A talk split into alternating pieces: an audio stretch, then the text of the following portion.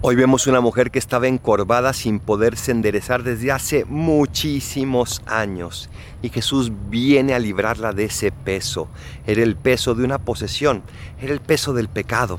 A veces no has sentido tú también ese peso del pecado aquí encima que nos hace encorvarnos porque no nos da libertad sino que nos la quita. Solo Jesús es capaz de liberarte de ese peso, pero se lo tienes que pedir. ¿Cómo? Muy fácil a través de la confesión, una confesión sincera de tus pecados frente a su sacerdote, que no es el hombre, sino el ministro de Cristo.